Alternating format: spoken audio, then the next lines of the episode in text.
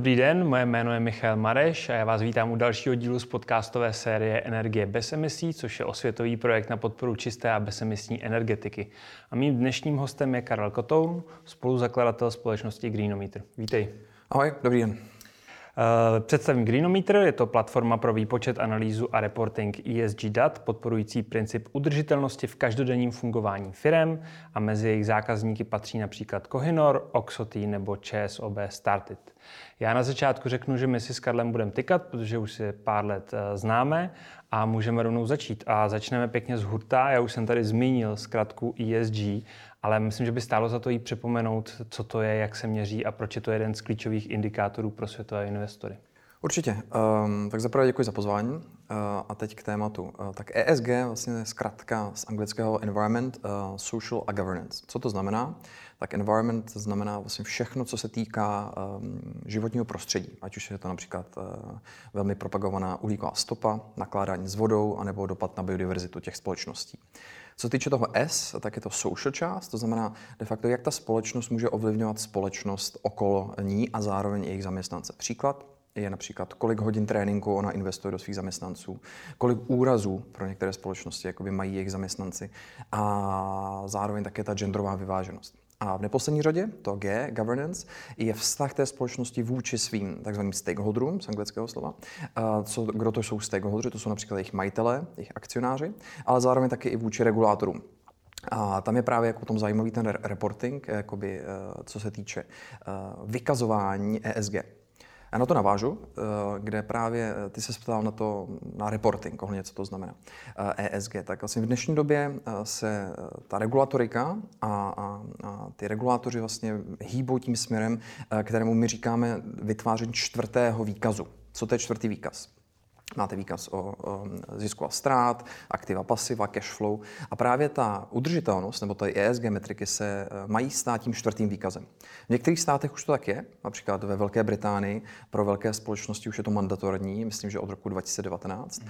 A v Evropě, z Evropské unie vlastně už to začíná připadat v úvahu pro velké finanční instituce.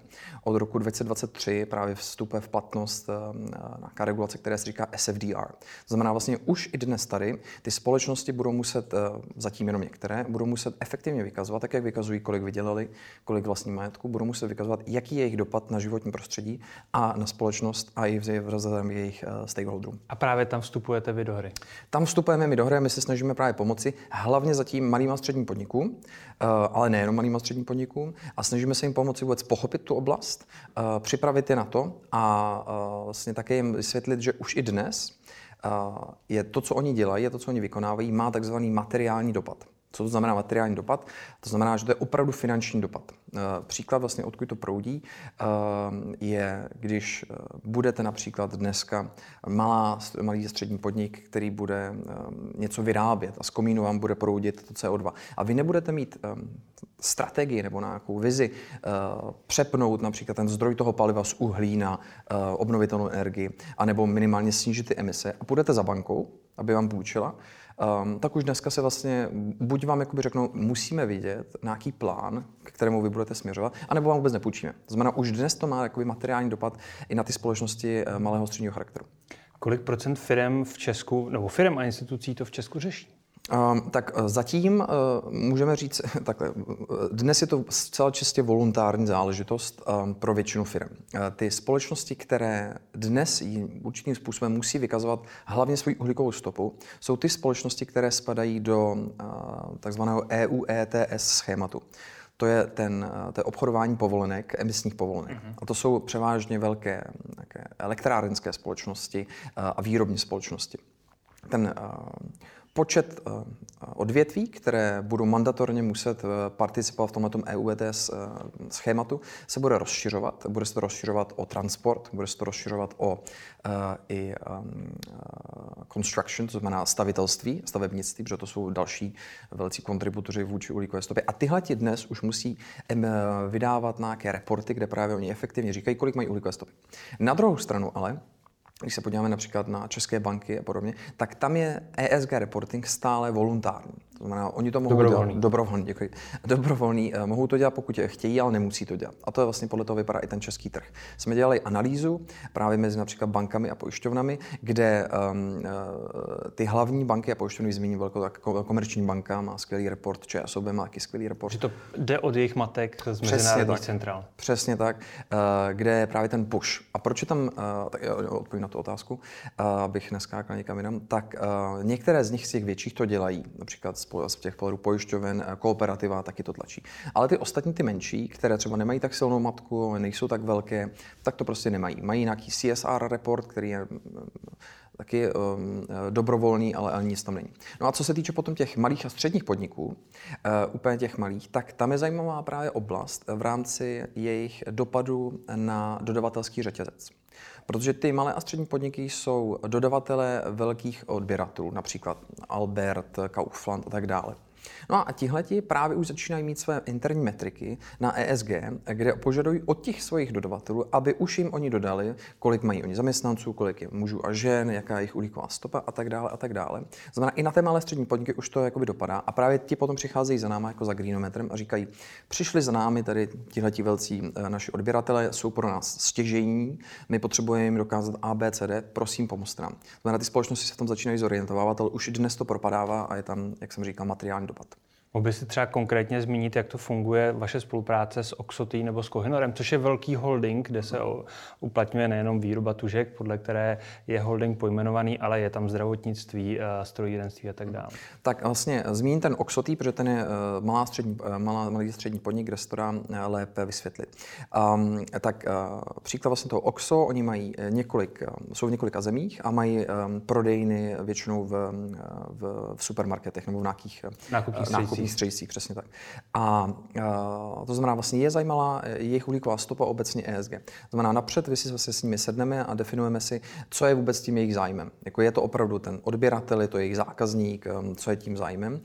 Stanovíme si metodologii, protože vlastně dnes v té oblasti ESG my se řídíme například hlavně GRI metodologií, nějaká mezinárodní metodologie, ale my tomu říkáme, že v rámci oblasti těch metodologií je to takzvaná písmenková polévka, mm. protože eh, máš GRI, TCFD, CDP, tady prostě kdybych si... Mix metodologií. Přesně tak. A není tady jedna standardizovaná, ačkoliv se na jedné pracuje.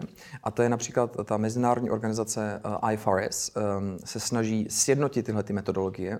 A právě vzniká něco, čemu se říká ISSB, což je International Standard Settings Board, nebo Sustainability Standards Board, nějak takhle. Když tak, když tak, uh, omlouvám se, pokud to říkám špatně. A to vlastně jejich cílem je standardizovat ty metodologie. No ale co se týče, eh, co se týče eh, toho OXO, znamená, stanovíme si konkrétní tu metodologii, která eh, ji nejvíce vyhovuje na ten daný use case a pro tu danou firmu. Pokud se na o výrobní firmu, jak to může být nějaká jiná, a, a nebo ne. No a následně potom ta naše platforma, protože my poskytujeme převážně platformu na bázi um, softwaru, software as a service, uh, tak de facto my poskytneme OXu uh, a následně zaměstnanci tam mohou nahrát své dokumenty, to znamená například um, uh, PDF um, uh, účtenky za elektřinu, za vodu. Eh, my to následně přechroustáme, to je jeden vstup. Zároveň tam vlastně dodají informace o tom, kolik mají zaměstnanců, kolik zaměstnanců používá e-mail, jak se zaměstnanci dopravují do zaměstnání, nebo například z jejich pohledu, jak se eh, dopravuje eh, ten materiál, který oni prodávají, kelímky, brčka, z, od jejich dodavatelů na to, na to dané místo určení, jaké typy nákladňáků se používají a tak dále. To vyplní. Mm-hmm. No a následně uh, vlastně ta platforma to vizualizuje a napočítává, to znamená dá jim nějaké score. Důležité je, že my nechceme dávat pouze jako číslo jedno, ale dáváme to do kontextu. To znamená, my vlastně máme data ohledně uh, průměru v Evropské unii uh, per daný sektor, to znamená, je například nějaká malá výrobní firma, a my jim řekneme, podobná firma v Evropské unii má takovéto metriky. Tolik um, emisí ze, ze zdroje A, tolik emisí ze zdroje B, um, tolik úrazů, příklad a podobně. A tím to dáme do kontextu a v neposlední řadě jim vlastně potom i doporučíme automaticky, což oni teda mohou dělat. To znamená v příkladě tohleto, pokud my vidíme, že uh, velký kontributor uh, pro uh, jejich uhlíkovou stopu nebo to negativní skóre jsou plastové uh, non-degradable kelímky, mm. tak jim vlastně doporučí ta platforma automaticky, nahraďte to za kompostovatelné kelímky. A úplně naposledy, eh, pokud vlastně oni budou chtít a například jejich odběratele to, o to budou mít zájem, tak ta platforma jim vlastně poskytne standardizovaný report eh, kde my se řídíme eh, v rámci toho reportingu metodologií, která se jmenuje ISO 14064 A tím pádem vlastně ono jim to poskytne ten report, který oni si mohou vzít a mohou ho potom dostávat a dávat i svým odběratelům. Takže vaše spolupráce se zákazníky funguje na jakési automatizaci sběru potřebných dat, jejich vyhodnocení a dání do kontextu. Přesně tak, přesně tak, protože naším hlavním cílem je uh, uh, edukace Eh, těch malých a středních podniků a následně i zákazníků. A tohle to vidíme, že není možné zvládnout efektivně v rámci běžného konzultingu. Jo? Takže my jsme vlastně ochotni s nimi si sednout, vysvětlit jim to, ale v následujících letech doufáme, že vlastně oni sami tu platformu budou používat a sami si ji budou spravovat, protože právě eh, je soběstačná a nebudou nás potřebovat optimálně. Stále posloucháte podcast Energie bez emisí, tentokrát s Karlem Kotounem, spoluzakladatelem společnosti Greenometer. My jsme se s Karlem bavili o ESG, o tom, jaký bude tlak eh, na jednotlivé firmy a jejich dodavatele. A mě by zajímalo, jak jsou na tom Češi v porovnání se světem, nebo s těmi nejbližšími eh, našimi sousedy, aby jsme měli nějaké porovnání. Um, tak jsou tady silné vlivy um, ať už z pohledu vlády, z pohledu centrální banky, uh, anebo z pohledu těch vedoucích společností. Um, každý jakoby má určitým způsobem eh, jiný dopad. Um, například vláda a centrální banka jsou více zdrženlivé vůči obecně oblasti udržitelnosti. Uh, centrální banka vyčkává a dívá se na to spíše pragmaticky. To je pohled i některých dalších bankéřů, že um, de facto už oblast TSG je sama o sobě začleněna do risk managementu. Proč? Protože když přijde například eh, teplárna a bude si žádat o nějaké peníze u banky, tak ten risk manager, pokud to bude pravda, eh, a uvidí, že stoupají ceny emisních povolenek, a vstupuje nová regulace, která prostě tu teplárnu zavře, tak se velmi jakoby bude dívat i bez tlaku centrály, i bez jakýkoliv další jakoby vstupu, se jakoby bude velmi zvažovat, jestli tam ty peníze um, poskytne té dané entitě. Znamená, tam je jakoby pohled, že se to děje normálně. Na druhou stranu, jako náš názor, je, že um, toto je pouze eh, evidentní u uh, krátkodobého cyklu. Že, protože dokážeme předpovídat, co se stane s tou cenou emisních povolenek v rámci půl roku, roku a v rámci regulací také. Nevíme, co se stane jako za tři roky. Můžeme předpovídat, tušit, ale nevíme. A právě ta udržitelnost, a to je hlavní problém obecně v oblasti ESG a udržitelnosti je, že náš cyklus jako, jako lidí eh, v rámci času a cyklus planety nejsou sladěni, nejsou slazeny. Eh, cyklus planety žije v delších cyklech než my, my žijeme v sekundách, teďka už v milisekundách a, a podobně. A tím pádem ten push je to centrální bank právě proto, aby tento pohled ESG byl zvýhodněn, je strašně důležitý. Tím pádem eh, na jednu stranu s tím souhlasím, že už je to začleněno v rámci normální standardního risk managementu, na druhou stranu je potřeba to podpořit. A tady, říkám, centrální banka víceméně vyčkává a má neutrální postoj, což ovlivňuje i následné chování. Mě by spíš zajímal ten obecnější pohled na tom, jak jsou na tom Češi ve srovnání třeba s Francouzi nebo s mhm. Brity. Uh-huh. Tam se dostávám, jenom vysvětlil kontext. Um, druhý pohled je právě vláda, která má podobně jako centrální banka. A posléze jsou ty velké společnosti, například Komerční banka, znovu hledně o, o, o, o financích, která to má jako jednu ze svých teďka hlavních marketingových témat. Mm. A to samozřejmě ovlivňuje um, uh, i českou populaci. A proč o tom mluvím? Že když se podíváme uh, na to, když vlastně Komerční banka spustila svoji kampaň O co tady jde, CO2 jde, uh, tak řekněme komentáře na sociálních sítích um, nebyly super, to je skvělá kampaň, to je úžasné. Byly také, ale většina byla, um, proč mi radši nedáte levnější úrokovou sazbu, uh, proč mi tohle to cpete, to jsou další jako lejstra, který musím dělat a podobně. Um, tam se právě dostávám k odpovědi na tvoji otázku, že ta um, česká populace v rámci informovanosti o tom, co každý z nás může udělat, o těch dopadech, které jsou, jak jsem znovu používám to slovo, materiální, ta informovanost je tam, řekněme, v porovnání s ostatními státy Evropy slabší. Na druhou stranu právě díky společnostem jako komerční banka nebo i díky Greenometru, doufám, se právě ta informovanost bude zvyšovat. Samozřejmě jakoby, různá města jsou na tom jinak. Pražská bublina je na tom jinak než zbytek jako republiky. Eh, ale obecně je ta informovanost a to přijetí ehm, menší. Takže jako téma uh, zesiluje v Česku obecně. Téma zesiluje, ale mohlo by zesilovat ještě, ještě, ještě rychleji. Co si myslíš, že by mohl být ten, eh, ten šťouchanec, aby ta debata běžela rychleji a byla intenzivnější? Já si myslím, nějaká, řekněme, česká komunikace.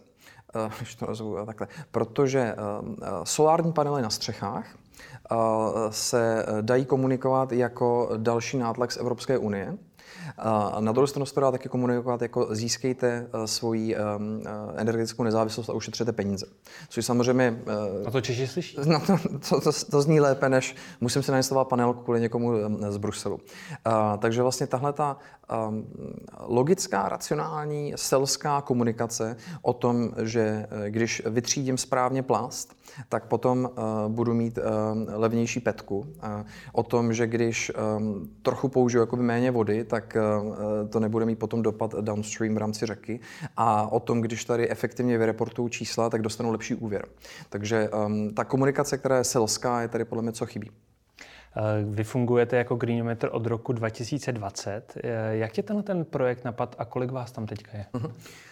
Um, tak Greenometer vlastně vzniknul uh, z hlavní motivace, že uh, nás nebavilo poslouchat stále negativní scénáře o tom, uh, jak planeta zahyne a my všichni zahyneme a, a, a vlastně ty upadající kry a tak dále. Proč nás to nebavilo poslouchat? Je proto, že vidíme na ostatních, a to se vracím k té tvojí otázce, že tahle ta komunikace nefunguje ta komunikace vůči ostatním lidem není efektivní, protože se mění velmi málo věcí. Vidíme to tady u nás. Um, a co se mi domnívám, je právě komunikace prostřednictvím um, jasně komunikovaných dat daných do kontextu, proto na té platformě ten benchmarking. Um, a tato komunikace zprostředkovaná prostřednictvím um, právě malých a středních podniků, které si my dokážeme všechny uh, jednoduše představit, nejsou to ty velké konglomerace s těmi um, um, uh, starými prostě, uh, lidmi v bordu a podobně. Uh, jsou to prostě normální lidi jako, jako ty a já, kteří jsou mezi námi. Že komunikace právě přes ty malé a střední podniky uh, za pomoci transparentních dat v kontextu je to, co my máme jakoby vizi. A právě proto je tam i ta platforma, ne ty lidé, aby to šlo škálovat dobře, aby se vlastně ta informace dostala uh, k co nejvíce lidem. Rezonuje tohleto téma, když se bavíš právě s majiteli nebo manažery těch středních a menších firm? Jsou tam dvě skupiny, um, možná tři skupiny. Tři skupiny vlastně těch klientů. Uh, jedni jsou ti, které mají velké ty odběratelské řetězce, kde je to víceméně push. Jakoby musím, musím to dělat. Um, musím to dělat kvůli tomu, že chci ale prodávat, takže v tom je nějaký jejich zájem. Uh, druhá skupina jsou ti, kteří tomu věří. Že máme třeba právě klienty, kteří jsou malé účetní uh, kanceláře, uh, které chtějí říkat svým klientům, že my jsme zelená účetní kancelář. My máme mm, neutrální uhlíkovou stopu. A to je vlastně přesvědčení a je to něco, v čem, čemu oni věří a tě, chtějí, chtějí se tím, eh, tím, tím řídit. A třetí skupina je potom ti, kteří to mají regulatorně nařízeny, kde to je prostě, musím to udělat, tak chci to udělat co nejrychleji.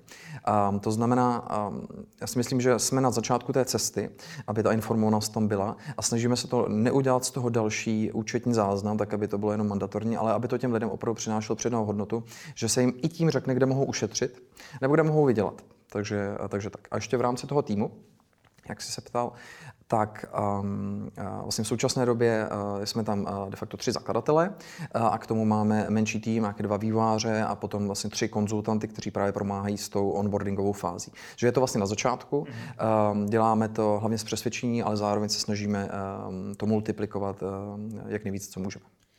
Když tenhle téma zesiluje, tak se s tím samozřejmě přináší i negativní stránka věci a to je omývání věcí na zeleno, greenwashing. Jak často se setkáváte se skepticismem právě ohledně tohoto tématu? Um, jsou napří- no, některý vlastně z těch klientů i za námi přichází vlastně s viděnou toho greenwashingu, že opravdu a my potřebujeme tady um, něco děláme a potřebujeme, abyste nám dali papír, že to jakoby dělá, děláme zeleně jo, a, a potvrzení. Um, na druhou stranu potom jsou jakoby další klienti, hlavně co se týče té oblasti eh, S a G, která je méně kvantifikovatelná mm-hmm. uh, v porovnání s tou E, kde opravdu se dá změřit, kolik vody spotřebováváte a tak dále a tak dále. Um, tak uh, tam máme vlastně druhou skupinu těch, těch klientů, kteří právě říkají, a jakou metodologii využíváte? Je to opravdu um, um, měřitelné. měřitelné, je to transparentní, nemohou potom za mnou jakoby někdo, někdo přijít. Znamená, já si myslím, že to je obě dvě skupiny um, uh, spolu určitým způsobem jako souvisejí, chtějí to nějak využít a je potom na nás, aby jsme my efektivně uh, komunikovali znovu prostřednictvím dat a těch měřitelných věcí a mezinárodní metodologií tu pravdu. Jak k tomu přistupují regulátoři, respektive nějaké instituce, které by dokázaly podchytit to, aby se neomývaly věci na zeleno? To je velké téma v Americe, která, by the way, tady můžeme být na sebe pišní, že Evropa je v tomto ohledu napřed v porovnání s Amerikou oblasti, v oblasti ESG. Na druhou stranu v té oblasti kapitálových trhů a ESG je díky BlackRocku Amerika vedoucí. A i díky BlackRocku a SEC, znamená Komisi cených papírů ve Spojených státech, tam je jedno z velkých témat právě prevence greenwashingu. Protože všechny, když se podíváš, tak ty firmy mají, jsme net zero, budeme carbon neutral, uhlíkově neutrální a tak dále a tak dále. Um, ale zaprvé jakoby veřejnost neví, co to znamená. Stejně tak jako u kelímku, když se podíváš, že je biorozložitelný nebo není biorozložitelný, ty to jako zelený, to znamená, je to použito jakoby recyklované plasty, dá se opravdu rozložit, lze dát do kompostu. Je tam Zmatení názvu. Přesně tak, je tam šedá hranice. Takže SEC právě eh, vykopává velmi silnou aktivitu, která brojí proti greenwashingu a snad tomu pomůže. Já jenom připomenu, že BlackRock je jeden z největších fondů světa, který byl akciově přítomen i v mnoha zajímavých českých společnostech, kdy, kdysi například i v O2. Eh, jak oni se v tomhle angažují, když už si je zmínil? Oni to mají jako mantru. Eh, včetně jejich CEO Larryho Finka eh, a i včetně toho, co oni potom, jak oni vyhodnocují své, ať už klient, společnosti svých klientů, anebo jejich investice. A proč? Je proto, že oni to vidí právě kvůli tomu materiálnímu dopadu, že aby ta společnost opravdu byla dlouhodobě, tam je důležité to slovo dlouhodobě úspěšná, tak je potřeba zohledňovat i tu S část, i tu G část a zároveň i tu E část. V současné době oni se zaměřují hlavně Eh, a my to myslím i na nějakou strategii na letošní rok, právě na tu eh, S a G část eh, z velké části, právě jak ta společnost spolupracuje se svými zaměstnanci, jak ta společnost reportuje, jak zahrnuje své stakeholdery a tak dále. To znamená, oni díky té, tomu, že mají pod zprávou 10 trilionů amerických dolarů, mají obrovskou páku a mají multiplikační efekt i na ostatní instituce tohoto charakteru. Ty jsi zmínil, že Evropa je lídrem, co se týče ESG a uplatňování v praxi. Jak jsou na tom Češi uvnitř Evropské unie? Patří taky mezi lídry? Myslíš jako český stát? No, myslím obecně, jak české firmy, tak Češi jako instituce. Jako... To je eh, zajímavá otázka. Myslím, že tam je stejná paralela s těmi eh, občany, o kterých jsme se bavili, ale eh, jak na to navážu, je čeští eh, malí a střední podnikatelé mají eh, díky ESG eh, e možnost se stát více konkurenceschopnější. A to je kvůli tomu, že pokud oni budou opravdu se řídit a budou dbát na to, aby používali méně vody, aby využívali obnovitelnou elektřinu, aby měli dobré zaměstnance, aby zaměstnávali diverse týmy a tak dále, tak jim to může pomoci právě získat nové odběratele na Evropské unii, které právě, kteří budou hledat eh, tyto dané um, dodavatele s tímto score. Protože to je konkurenční výhoda na evropském trhu. Přesně tak. Přesně tak. A ti velcí odběratelé na tom evropském trhu už to mají jako jedno z hlavních kritérií a opravdu mají třeba Amazon i tady v, v, v Brně, eh, tak vlastně Amazon pos, požaduje od těch svých eh, dodavatelů, aby jim předložil podle eh, metodologie, která myslím, se jmenuje EcoVadis, aby jim předložil právě jejich nějaké ESG score nebo odpověď na ESG dotazník. Takže už to je u nás a může to pouze pomoci získat větší konkurenceschopnost. Pokračujeme v povídání s Karlem Kotounem, spoluzakladatelem eh, společnosti Greenometer. Eh, my, když jsme se bavili o tom, jak Greenometer funguje, říkali jsme si o tom dashboardu, o té analytice. Využíváte umělou inteligenci na to? Jsou umělá inteligence, ano. Kdyby jsi byl investor, tak ti řeknu ano, máme tam umělou inteligenci, uh, ale jsou určité úrovně umělé inteligence. Takže to, co my tam využíváme, jsou jedno, jednoduché rozhodovací stromy, nějaké decision trees, uh, které právě využívají um, tři, tři vstupy. Jeden je ta databáze eh, průměru per dané odvětví dané společnosti z Evropské unie. Další jsou potom eh, databáze nějakých aktivit, které ty společnosti mohou vykonat v daném GHG eh, scopeu. Jenom odskočím, GHG scope eh, je de facto podle Greenhouse Gas protokolu, metodologie, která rozděluje ty emise do scopeu 1, scopeu 2 a scopeu 3. Scope 1 jsou přímé emise, scope 2 jsou emise, které potřebuješ. Například scope 1 je to, co ti jde z komína ven, scope 2 je to, co potřebuješ, aby si nějak dovést ty lidi, aby ti šlo něco z komína ven a scope 3 je to, co ty si vyprodukoval tím, že ti nejde něco z komína ven, tak jaká jaká je uhlíková stopa toho skoupu 3. Konkrétně například banky, ty zajímá hodně ten skoup 3, protože to je právě dopad jejich produktů a v rámci financování dalších věcí. To znamená, Velmi zjednodušeně. Takže jsou ty tři úrovně umělé inteligence, my používáme ty decision trees, rozhodovací stromy a využíváme k tomu databázy z Evropské unie těch společností, využíváme k tomu právě seznam aktivit, které ty společnosti mohou aplikovat pro to, aby snížili tu danou uhlíkovou stopu a následně vlastně to potom porovnáváme z výsledky té dané společnosti. To znamená, když přijde společnost ABC, my naměříme uhlíkovou stopu, z toho vypadne nějaké skóre rozdělené do GHG skoupů, následně my se podíváme, aha, tahle ta společnost spadá do tohoto odvětví a aha, tato společnost vykonává tuto činnost, zároveň to odvětví má menší uhlíkovou stopu v tomto skoupu v té dané činnosti než ta společnost. Tím pádem řekni mi, prosím, drahý algoritme, kterou danou činnost v tomto daném skoupu ta společnost může dělat. A tím pádem my to té společnosti řekneme. Pokud ta společnost, ten klient má zájem o detailnější rady, tak samozřejmě ten tým těch konzultantů si s nimi může sednout a může udělat větší, větší analýzu. Na druhou stranu ale snažíme se to, jak jsem říkal už původně, všechno automatizovat. Já jsem se na tu umělou inteligenci psal zcela záměrně, protože mně to přijde velice komplexní řešení, co nabízíte a naopak každá firma je úplně jiná. Do jaké míry lze takovou věc nasadit na míru tomu podniku té firmy? Uh-huh.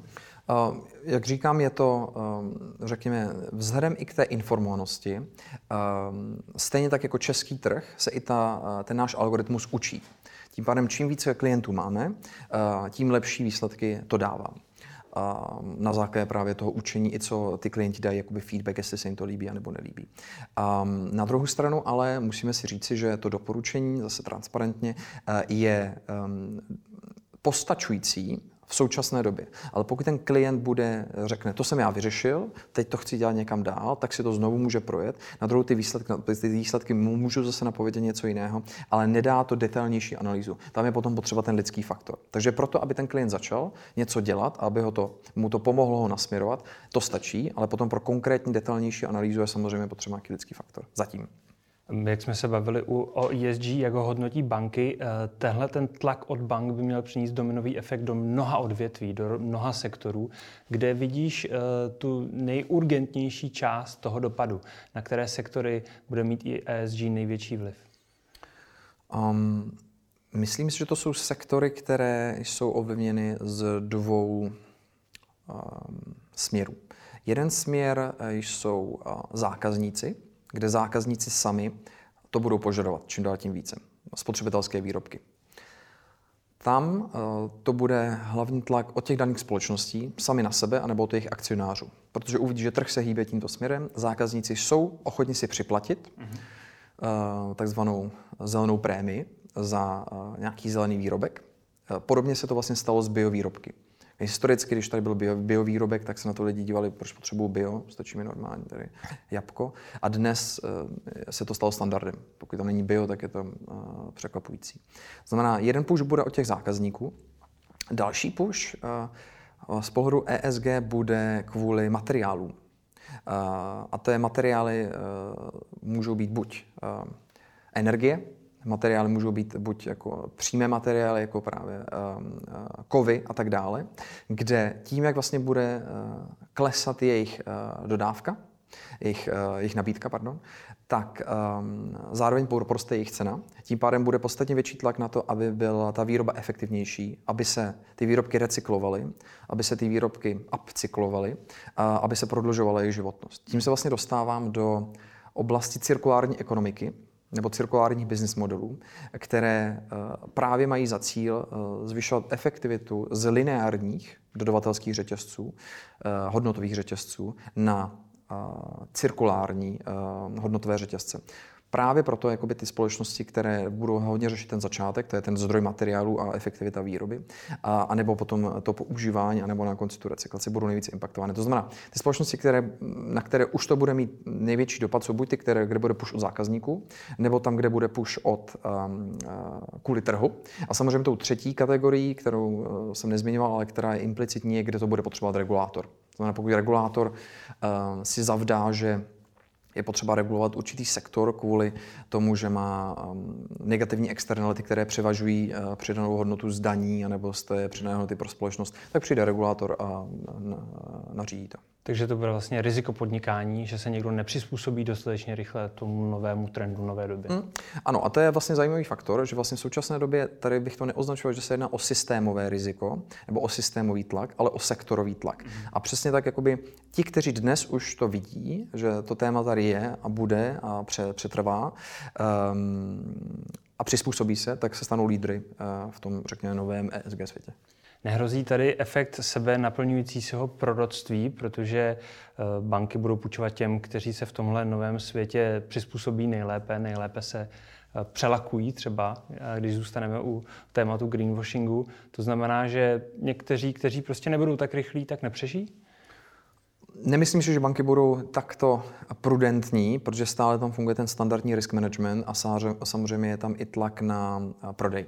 To znamená, pokud ten klient přijde a, a, a bude mít relevantní business case, který nebude rizikový z pohledu banky a nebude e, e, zaměstnávat děti e, pro těžení v dole a nebude pálit plastové lahve pro to, aby si zapálil v kotli, to znamená, nebude to nějaký extrém, tak stále to jakoby projde. Ale je důležité, na co možná teďka ty narážíš, to je zajímavý faktor, a to je, že je potřeba, není, není, není nutné v současné době, aby ta společnost byla zelená. To nikdo ani neočekává. A není nutné, aby jakoby řekla, že budu prostě zelená zítra.